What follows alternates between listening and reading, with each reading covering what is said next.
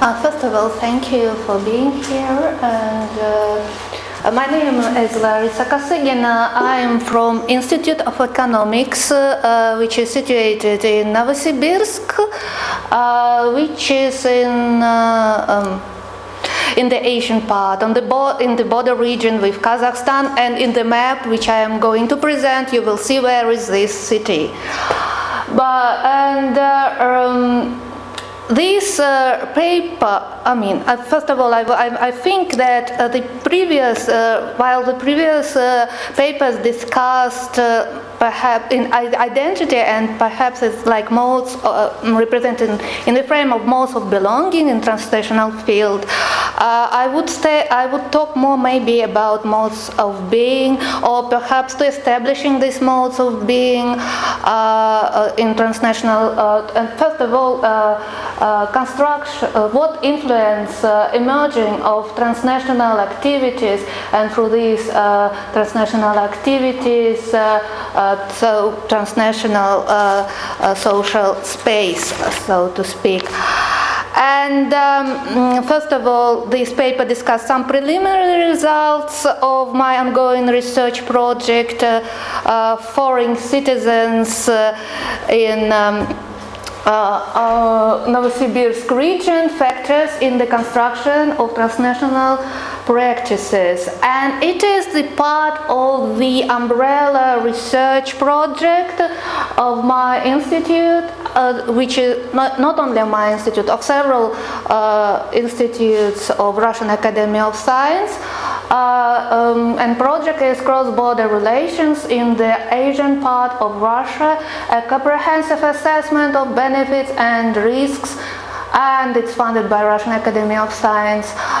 And uh, this is umbrella project, as I said, it's much more like consortium, and then it's like uh, a lot of researchers from different disciplines coming and do this uh, big project. Economists, geographers, uh, sociologists, and demand sociologists. Is, um, I am situated. Um, mm, so, uh, first of all, I think uh, the aim of my project to explore my own uh, part of this project to explore migrants' understanding of their migration process and the factors facilitating or limiting their transnational activity, including transnational migration, because uh, transnational activity can be different, not only geographical movement across the borders, but also telephone calls and uh, different other communication. And theoretical framework uh, is a theory of structuration, and uh, I'm following implication of that theory uh, to the study of uh, migration on post-Soviet space, uh, undertaken by British uh, researchers in area studies, Hilary Pilkington and Moya Flynn. Both of them, Hilary Pilkington did her research in, um, and published her book in 1998, so she was focused more on the migration in this area in 90s, and Moya Flynn uh, also took like her um, after after her did another period, and then, then I took uh, uh, and, uh, um, I just proceed with that research. So some kind of um, uh, some kind of um, some continuation, but. Um, I would, uh, and uh, uh, the research methods which I employed are semi-structural interviews, expert interviews, analysis of legislation, analysis of official statistics, and uh, the prime, uh, um, the principal uh, research method is semi-structured interviews. And what I am going to present now, it's mainly based, uh, not mainly based, but the ideas which I'm going to present comes from uh, the interviews. Because according to the theory of structuration, uh, um, like these individuals are knowledgeable, and my approach to that, it's going through interviews and what things themes are emerging, and then referring to uh, I refer to literature and uh, um, analysis of legislation. But it's difficult to say that uh, I like uh, my analysis of interviews are not informed by my knowledge of situation in the country and in the region. And I did before research and I did before legislation analysis a lot. So certainly I could not say that all the ideas spring out of my uh, analysis of interviews. And first of all, I want first of all this, this, um, I want to start with the context. Uh, this is the page from the uh, uh, book, uh, like the Atlas of Human Migration Global Patterns of People on the Move, published in 2010. So it just photocopy of that. Um, it is what is it about? In 1991 uh, perhaps maybe uh, the, the, new um, the new place of international migration emerged uh, due to the collapse or the or collapse or disintegration of the Soviet Union into 15 independent states um, it's uh, disintegrated neatly along the administrative borders of that um, republics which constitute Russian Federation, and to say that and these neatly administrative bo- and these administrative borders were not like they were drawn by Soviet governments like the, during the 70 years they uh, were changing a lot, uh, but it was imposed uh, borders. Uh, but, and that maybe perhaps would be interesting to see in further when I will speak speak about re, uh, process of renationalization, uh, which is going on in the new independent states now. Uh, so uh, whatever borders existed, they were taken for granted as a borders uh, which is naturally set, and the country disintegrated in according to these administrative borders. And now, uh, um, at present, the majority of um, all these states participate in one migration system centered on Russia. In the literature, this system is called the Eurasian migration system. And experts po- uh, point out that the formation of this system was greatly influenced by the fact that previously the majority of its participants, uh, consti- in, I mean, uh, countries, uh, constituted one country. Uh, while still part of one geopolitical unit, they shared one and the same range of of social institutions, including one system of education, political system, econ uh, economy, uh, the, uh, just the, the, very, very in integrated and um, shared common uh, infrastructure, starting with roads uh, and uh, lines of electricity and um, and also, at the point of the breakdown of the Soviet Union, the entire population uh, of the Soviet Union knew the Russian language, and many people living in one republic of the Soviet Union uh, had social ties with people living in another or other uh, uh new independent um, parts of the Soviet Union. Uh, due to the, again, like people, um, there was practice to send children to study somewhere in other part of the country. And then there was the, and still is the obli- obligatory conscription, army conscription, when the, the person is serving in the army, not because he is choosing, but because he is obliged to. And that was also the big uh, mix. It was a policy that the person from one uh, in this in one place should uh, serve uh, his service somewhere in another place of Russia, of Soviet Union. So there was a lot of mix up. People just went to the holidays, made connections, and they live in one country. They were mobile inside that country.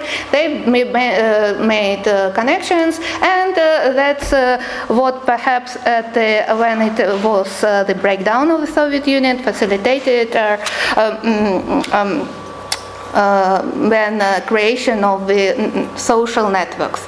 Uh, but certainly those and other factors from the common past of new independent countries could be considered as the basis for initial formation of Europe Eurasian migration system.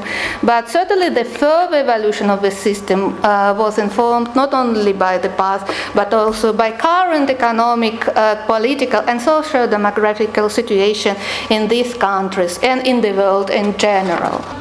I would like to draw your attention that while this uh, map shows that uh, in this migration migration system uh, participate also China, South North Korea, even people from Vietnam is coming to Russia, and also Turkish people. Uh, uh, but it's like it's now it's con uh, considered to be another migration system. I don't know, but uh, the majority of people comes from the former Soviet republics, and um, uh, let's say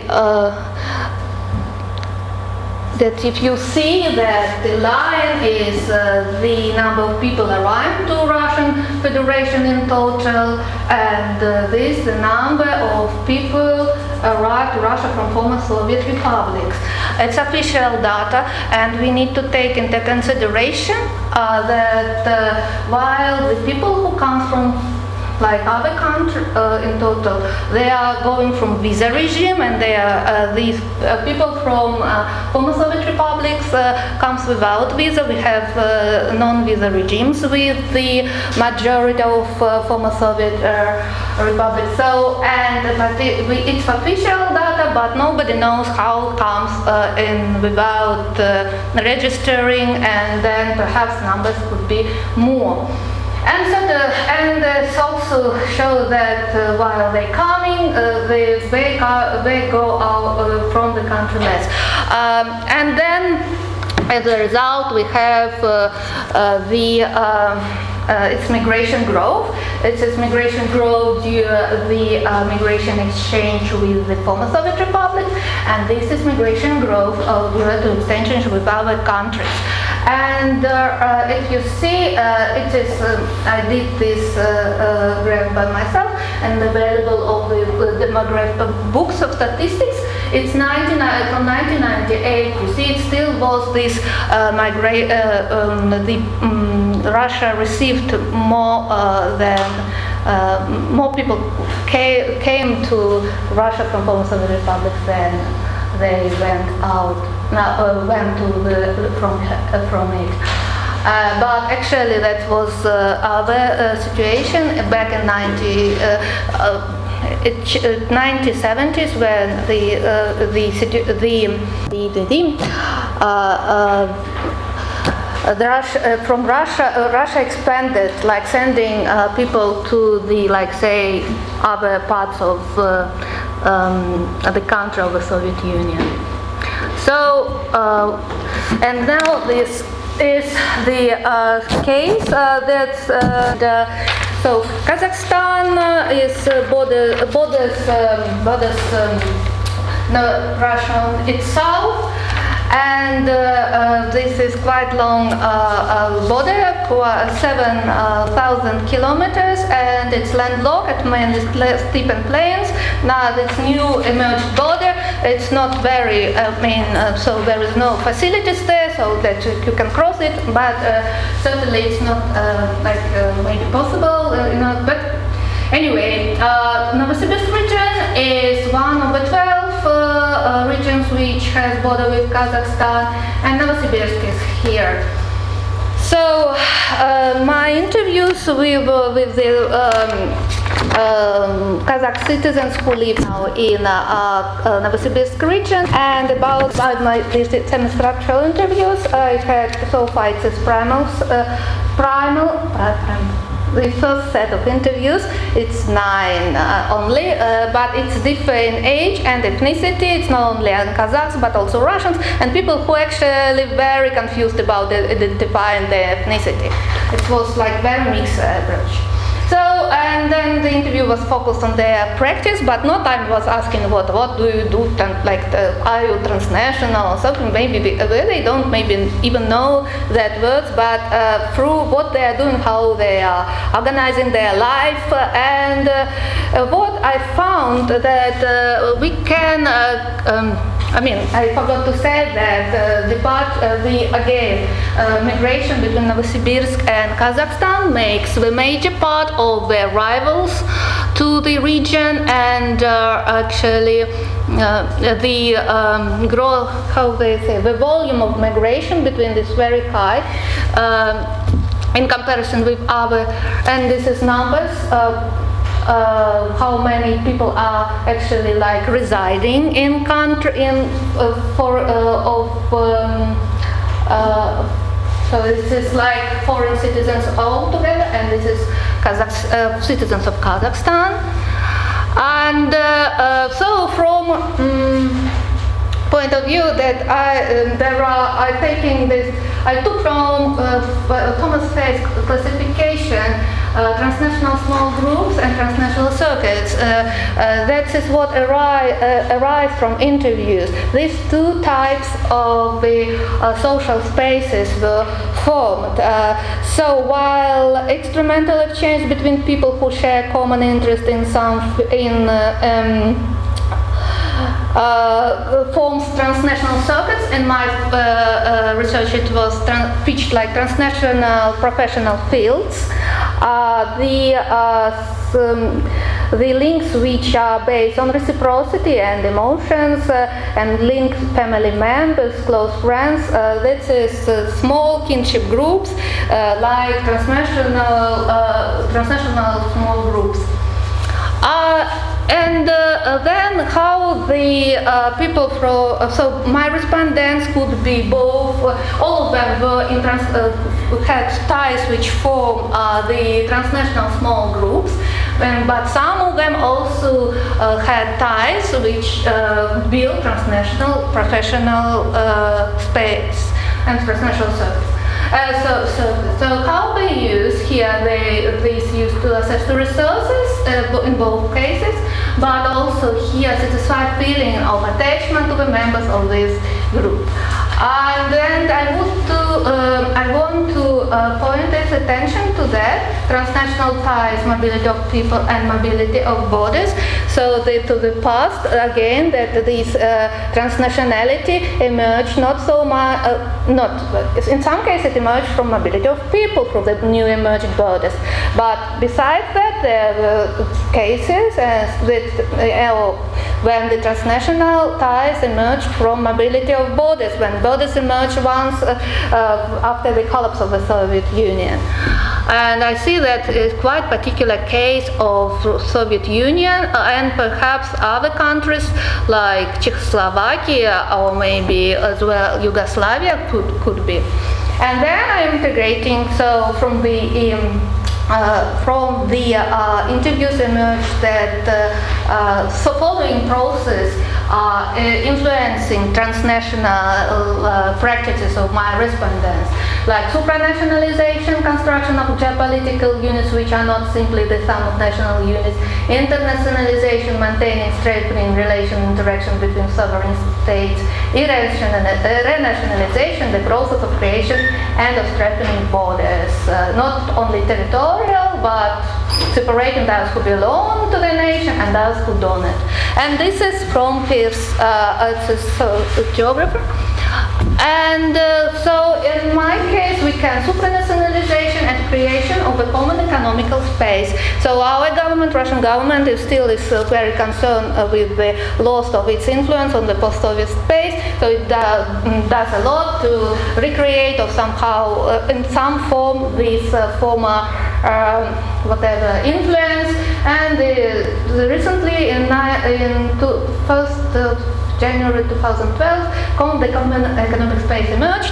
That means the, uh, for, for what does it mean for people? It means first of all it, that the regulation on the borders became very flexible. Not flexible. That's just you can cross border if you are Kazakh citizen or Russian citizen without any troubles. Nobody will check you. Nobody will uh, uh check your bags or something. And, and although before these countries had visa-free regime, uh, the check on the borders made a lot of hassle for people to cross it.